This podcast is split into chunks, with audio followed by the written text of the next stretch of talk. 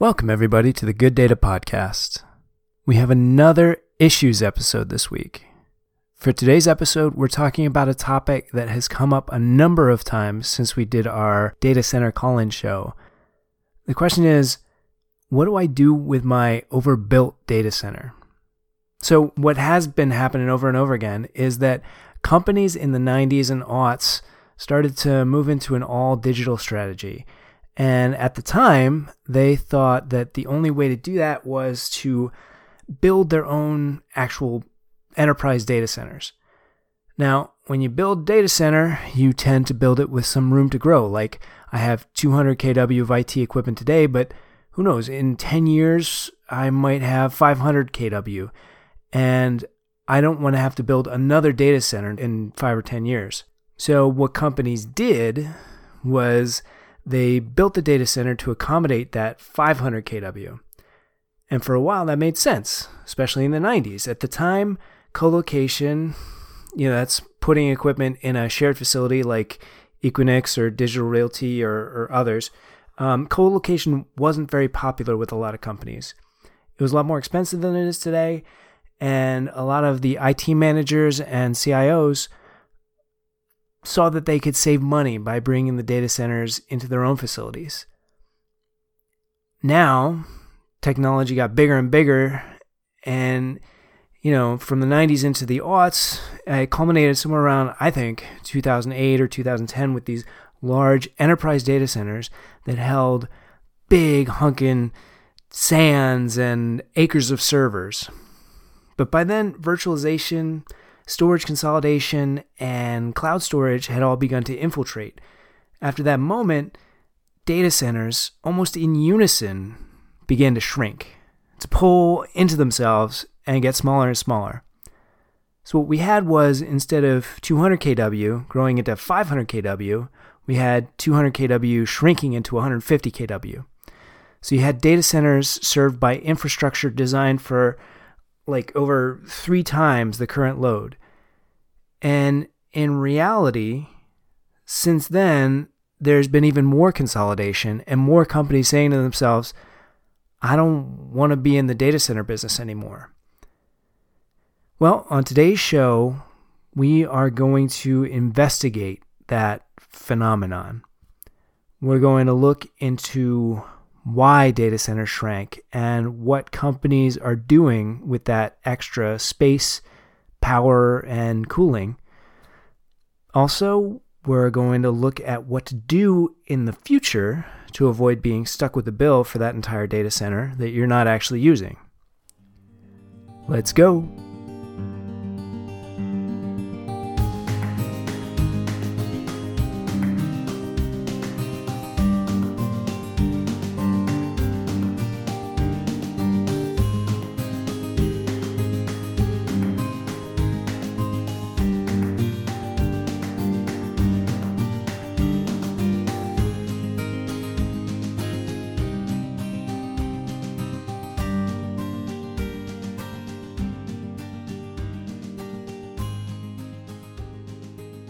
So here's a news flash from back in 2015.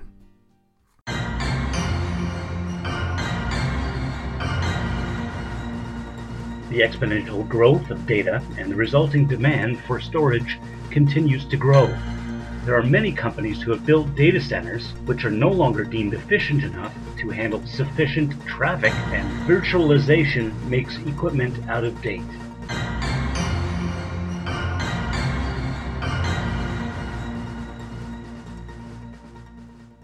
That came from Mark Burden and SB Home Run back in 2015. It really is an interesting change that's happened in the marketplace. Storage has gotten smaller, servers have gotten smaller. Honestly, we're looking at legitimate 18 kW racks these days. Oh, I think that's still pretty rare. But the fact is that you can fit in one rack what you used to take 500 square feet less than 10 years ago. And this has always been the case, right? I mean, there have been trends like this ever since Gordon Moore first said that uh, compute density would double every year. And he said that in the 60s. But most enterprises haven't really needed to run more applications in the last few years. I mean, they, they've run more, but like the BI infrastructure has been treating them pretty well and hasn't really needed a huge increase in compute storage, but the, the compute hasn't grown to keep pace with Moore's Law. Uh, likewise, Office applications and databases and all that traditional back end info hasn't really grown in compute as much as Moore's Law. So then VMware came, and uh, suddenly you could put 10 virtual servers in a single physical server. And this isn't going to stop either. Cloud adoption happened right alongside with the adoption of virtualization. So did software as a service. So did Kubernetes and Docker. It makes less sense than ever to host your own data center. So data centers are consolidating. That makes sense. So we're going to look at seven questions regarding what to do about your downsizing data center. Okay, here they are. Firstly, how do I determine where my applications and workloads should go? Should they go on premise, colo, public cloud, private cloud, or hybrid? Second, like really, what do I keep in my data center? Do I even need a data center? Question three, how do I operate my data center more efficiently now that I've downsized? Question four, how much money will I save by downsizing? And question five, how do I maintain reliability as I downsize? And on to question six, how do I reclaim the floor space from my old data center? And lastly, what do I do with my old data center since we sank a ton of money into it and it was really well built and I like it? All right, let's get into the questions. How do I determine where my applications and workloads should go? Should they go on premise, colo, public cloud, private cloud, or hybrid?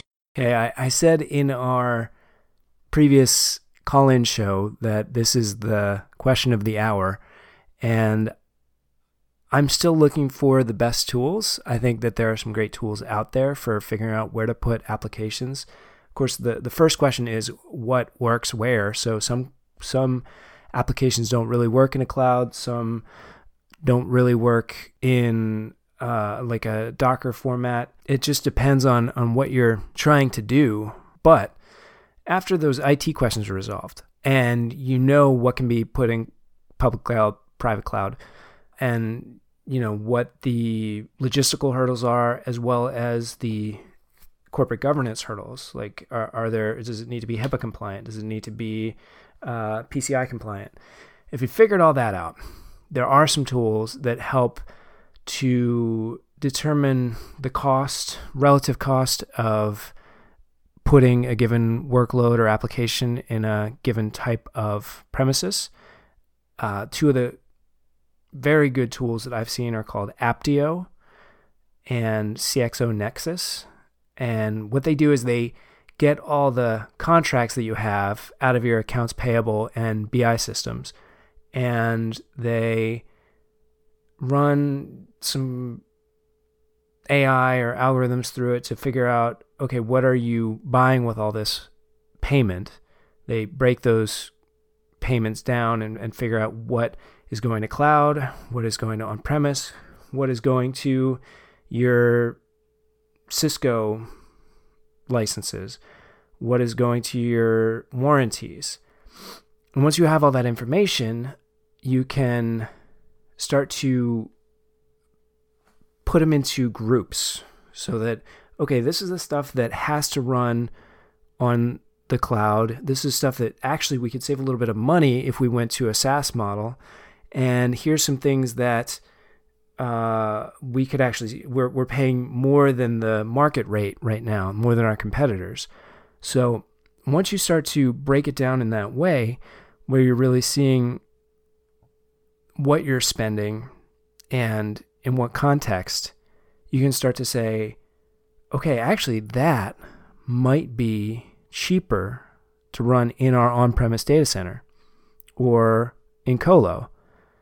Or more likely that you'll say, why are we running that on premise? We could put that in a SaaS application and save a ton of money. So, to make those comparisons, what you have to do is really figure out what it costs to run your own data center And that's probably the hardest part because you can just look at your contract for your colo and you can just look at your contract for your cloud services. You know, here's what I'm paying Azure, here's what I'm paying AWS. But for your own on premise data center, you have to look at how much are you paying for energy, how much are you paying for service contracts in your equipment, how much are you paying for the local personnel that you have to have running the data center, and put all those factors into one place.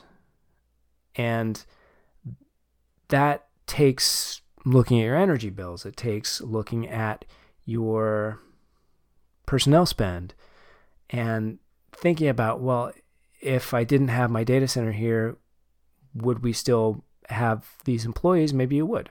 So it's a much bigger question than just looking at the cost of being in colo. And I'll say the cost of being in colo is actually more complicated than most people give it because generally colo these days is billed based on the amount of energy used and that energy is often calculated on a per rack basis or per circuit basis so let's say you have a 30 amp single phase 208 circuit then you're you're talking about about 5 kW of available power. And let's say you're only using 2 kW of that available power. Well, you're still getting charged for the availability of that 5 kW. So it takes an awareness of what your energy use is on a per rack level. And a lot of times colos don't really want to give you that information for the very reason we just said because if you optimized for your circuit usage then you would be saving money and putting less in their pockets. So they'll sometimes the, the good colos will not let you use more than a 80% of the rated load of the breaker.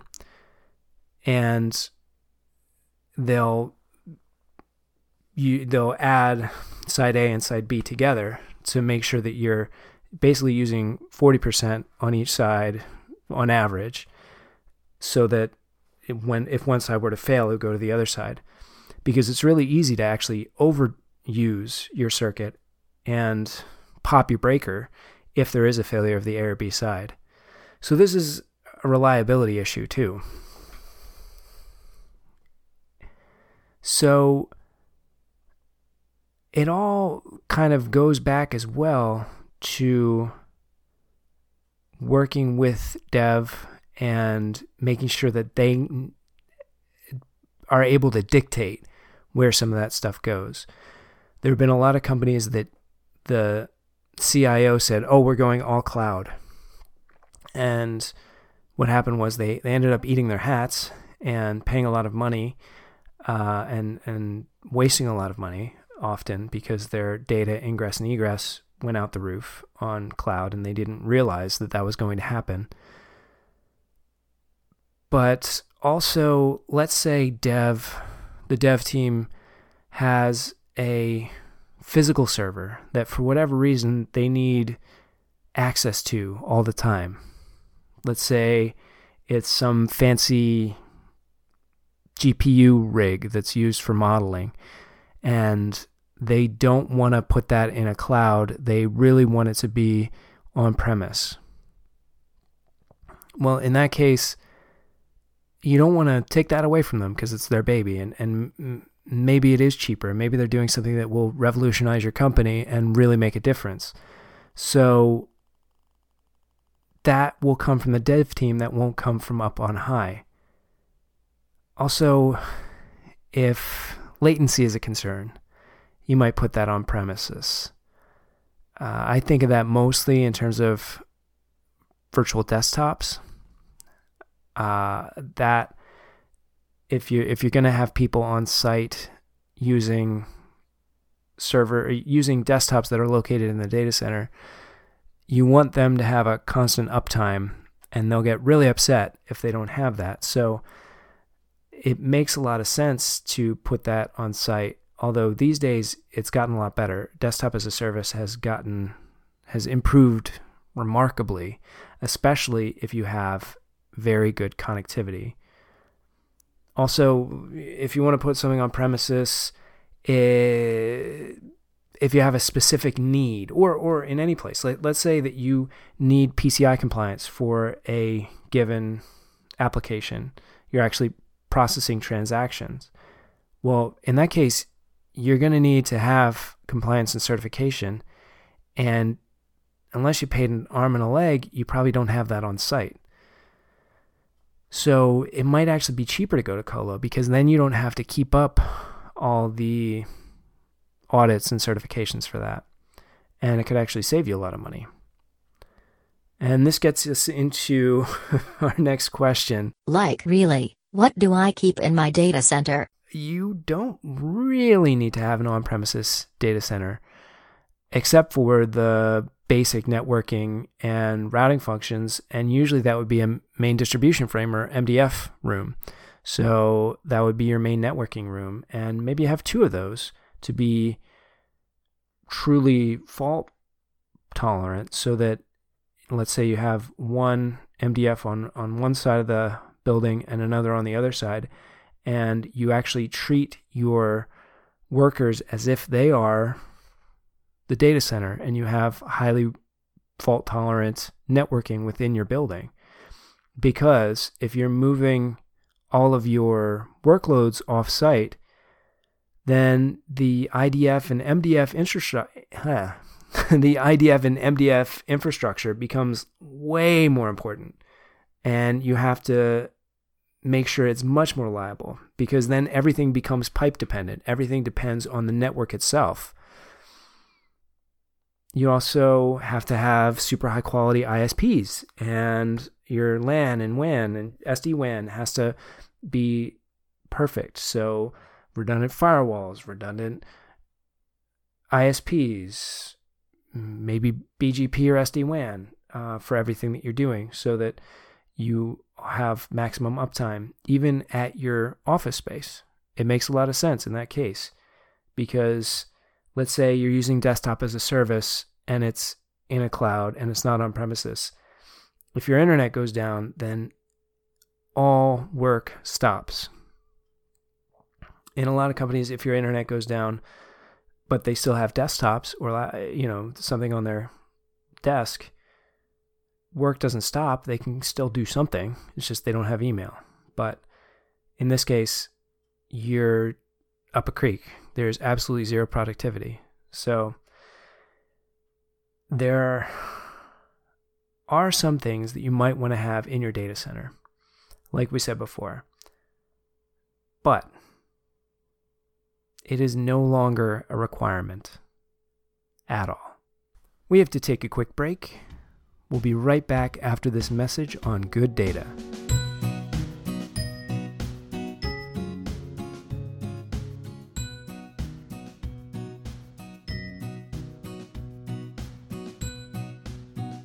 Show is brought to you today by Green Lane Design. Greenlane has been a consultant to large data center operators for years. They've provided long term cost modeling for IT master planning totaling in the nine figure range. For help comparing the cost of cloud, colocation, on prem, and hybrid, visit greenlanedesign.com and mention the podcast.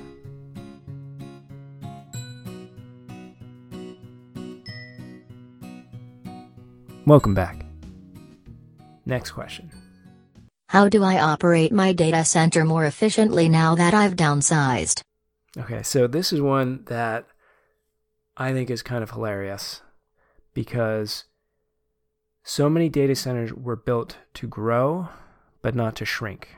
It would have been possible for most initial designs to say, oh, well, we're, uh, we're, we're 200 kW now let's build so that we could reduce to 100 kW or grow to 400 kW. So you have increments of 100 kW that can scale either direction. But most people said, oh, well, we have 200 kW now. Uh, let's scale to 400 or 600 and only scale up. And I think that's been a real mistake. Over time, people overbuilt data centers. That means that you have to have your whole head front end infrastructure full sized so that your switchgear electrically has to be able to support that 600 kW. And your cooling system needs to be able to support that 600 kW if you have a chill water system. So that makes this huge overhead in terms of the efficiency. Let's say you have chillers, one one big chiller or I guess two big chillers redundant to support all of your cooling. If one of those chillers goes down, you have to have the redundant. So it's not like you can turn anything off. You're stuck at that size. You're stuck at the pump size. You're stuck at the pipe size. Even though you're using a fraction, there's no ability to modularize. So, what I suggest is that if you're downsizing, you can lean on your building management system to push all the VFDs, all the infrastructure as low as it can go, and lead lag your CRAC units, lead lag as much as possible so you're not using that energy. And let's say, for instance, that you were designed your your design capacity for your data center is uh, one megawatt, and you're using 150 kW. Well, you could maybe turn off your chill water system and have some DX CRACs that uh, are are on the lead units, and then your standby is the chilled water system. Actually, that's not a good example because I hate starting up chilled water. Um, you you can find some way to maintain your redundancy while still shrinking your footprint. It it might make sense to install new equipment and or to de-energize 50% of your cooling and use the DX system for redundancy so that you're not running two chillers all the time. At the same time, you can just shrink your footprint, put everything in the same spot so that your delta T is higher, your uh, change in temperature over the server, and over your cooling coils so that if you're getting really hot air back to your cooling units, they're going to run more efficiently. So the more that you put all your racks together in one spot and put it right next to your air conditioning system, the more that that air conditioning system is going to run effectively. Because otherwise, you're going to spread it out over the entire data center floor and your heat is just going to sit idle in the room. And weirdly, actually, that can actually be more efficient in some ways because it will dissipate through the walls and ceilings. And uh, if you are capturing the hottest air, depending on your system, that actually might work fine. so, what all this comes down to is hire an engineer and figure it out because it's complicated. But uh, you can you can run CFD. You can uh, put in blanking panels and containment for uh, HVAC, you can. Uh, uh, it's tough on the electrical side because you're probably not going to rip out your electrical equipment and put in new because that would have downtime. But if you have the option to reduce the size of your transformers. That there is a savings at having a smaller transformer if you're using such a small amount. So think about it, it's complicated, but there are usually some means of operating more efficiently. Next question. How much money will I save by downsizing? So you can save real money by downsizing because, yeah, like we said in the previous question, you're making your data center more efficient, which then saves energy, but also you if you can get rid of any of the equipment in your data center, you're saving on the contracts, you're saving on the maintenance contracts. Uh, you're saving on the warranties. You don't have to pay the warranty from year to year on that given system. You're saving money on your staff because you don't have to have staff on hand to work with that equipment. And that staff, as much as I want to keep people's jobs, that the data center itself requires staff, or else you're not running your data center properly, which is what I usually see. I usually see that their data centers are just understaffed. So all those people often are IT folks that really have another job and they're distracted by data center stuff. So it makes so little sense to mismanage your data center on site. um, also, you know, you're, you're paying for that space that is going to the data center, whether you like it or not. Your rent, if you lease your building, is going to that space. And you could be putting bodies there. You, you could be using it as office space or storage. Let's say you, you just decide, oh, this, this space actually would be great for uh, warehousing.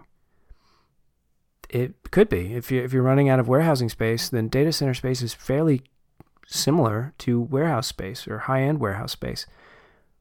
The one issue is that if you have cardboard or particulates, you want to make sure that you segregate the air from the warehouse section of the room to the data center section of the room because you want to keep that data center section clean. And just having cardboard in a data center is just it's just bad. Just cardboard creates dust if it's opened. Uh, it's really having anything apart from servers and racks is, is really something you don't want to have any contact with the data center if you can help it. But if you create that partition, you make sure that you have a clean air se- segregation between the two spaces, then you're using your existing infrastructure to the highest level, and it's worth it. All right, next question. How do I maintain reliability as I downsize? This is one of those things that is very well understood, I think, but people still need to hear it. When you want to do work in a data center, it is always a risk. It would be fantastic if we could set and forget every single thing that we ever put in a data center. That would be ideal, but we can't do that we have to do work on live equipment at some point. So, what do you do in that situation? You write up a method of procedure. You make sure that there is a written document that shows the stakeholders involved and make sure that they all sign off on that document. You make sure that for every service affecting piece of work that you're doing that there is a plan for zero downtime and that there's a contingency plan and that the work is done off hours and that the work is documented to within an inch of its life so that it's the work has already been run through in everybody's head before the work is actually done and the contingencies have been worked out before anything is actually completed. And some of those contingencies are things like temporary units so that you bring in temporary cooling or uh, sometimes a temporary UPS or a temporary generator, um, temporary ATS switches. They they happen. Um, actually, I don't see temp ATS switches because that tends to be the part that is the linchpin of everything, and often as a single point of failure. Um, the other thing is you have to be 100% sure that you have followed the best practices in redundancy at the rack level. Let's say you had to shut down the A side or the B side of your electrical distribution. Well, in that case, you are going to possibly shut down some equipment. So you have to be 100% confident that everybody has plugged every server into the A side and the B side, that any single corded equipment is going to come back quickly, or that it has some sort of redundancy on it. It can be difficult to do that, and it's actually very rare that everything is done that way in an enterprise setting, but it's possible. Another thing is that uh, during work, temporary barriers have to be erected smoke alarms have to be turned off, fire watch has to be instituted, and any welding has to be ventilated. Any dust and particulates have to be uh, filtered. And, you know, the best way to ensure all that's going to happen is to hire fantastic contractors and be very confident in the people that you're working with. If you hire the right contractor, they'll do all that stuff. They know better, they won't have any problem with it. But if you hire some cheapo fly by night contractor, if it's not written in the specs, they're not going to do it. So hopefully it's written in the specs, but oh, and also hire an engineer. It's pretty important. I will I will advocate for that to the day I die. So many people do work without hiring an engineer uh, if you have an on site engineer, great, but there are wonderful engineers out there who can figure this stuff out and who are not stuffy and will work with you and will do intelligent things to make sure that you have zero downtime and will stick their license on the line to make sure that they're doing the right thing for you. So find the right contractors, find the right engineers, and have faith in it. How do I reclaim the floor space from my old data center? So, we got into this a little bit, but what could you do with your old data center? Storage is great, office space. There have been a lot of office spaces that I've seen that have been what was data center expansion space. And, you know, you just put carpet tiles on top of your raised floor and you're done. It works. People are happy with it. You can even use that uh, that underfloor plenum as an air plenum for comfort cooling. It works. Uh, it actually works really well. You can have, uh, you know, Tate makes diffusers that, that people can change at their desk, which is actually a LEED item, so that you can just make people more comfortable in their space uh, with a raised floor. There's nothing wrong with it. It's a viable option. And at least then you're using your space, your full space, and not wasting it. Uh, and, you know, I think the best option is to, from the beginning, when you're building out your building, to build the data center with the idea that it might grow or shrink and there should be a plan for that. That it's possible that this data center is going to be 5,000 square feet. There's a possibility it might be 20,000 square feet. And you're starting at 7,000 square feet. So it could go up or down. Be patient, pay attention, and you can find creative ways to take care of that. Next question. What do I do with my old data center since we sank a ton of money into it and it was built really well? Okay, this is a funny one because I feel like there are a lot of data center operators out there that are sentimental about their data centers. They were there when they were being built and they put a lot of effort into ensuring that they had maximum uptime and somehow some way over the past 15 years they've been able to have zero downtime at this site and they're proud of that so if you have a fantastic data center you have the option to do a sale leaseback where you approach a co-location provider and you say, "Hey, take a tour of my data center."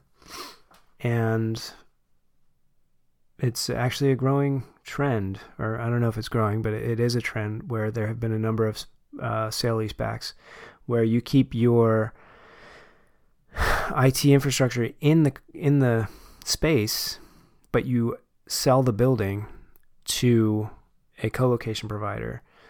And it's almost like you give them the reins. You can even have them hire your staff, and so there's a continuity there. And you just lease back the space that you need and say that they can have the rest to sell to other customers. And suddenly, your enterprise data center becomes a co-location data center, and you can save all of that expense. Any capital expense is gone and then the space is being used to the utmost of its capacity, and that's more efficient. So it helps everybody.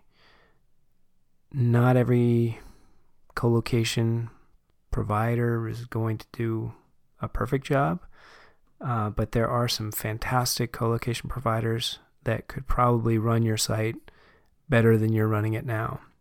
It's a very viable option can save a lot of money, and you almost don't have to make any changes to your business.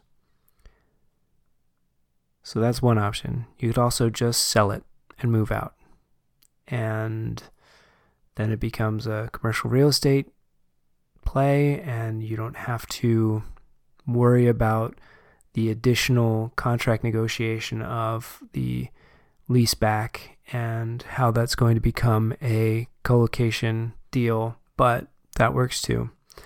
And you could also just do a slow migration out that if you have some way to maintain business continuity and use your data center properly while you move into the cloud, move into hybrid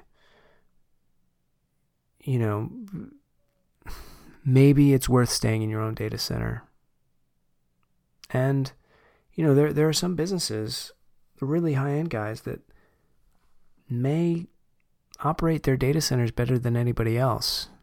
There are some fantastic data center operators out there, banks, some investment companies, not all. Gosh darn, there are some bad data center operators, investment companies uh, that I've seen. But um, yeah, there's there's no necessary reason to get out of your data center. Do the math. Be sure. And the last option really is just to liquidate, to demolish the building, sell off the equipment, demolish the building, sell off the equipment, get out of there, get it done. It can work out. You make a little bit of money. Some of that equipment still retains its value. Generators are still worth something after 20 years. Not as much, but something. Switchgear, still worth money. There are options for liquidation that are worth something. So think about it.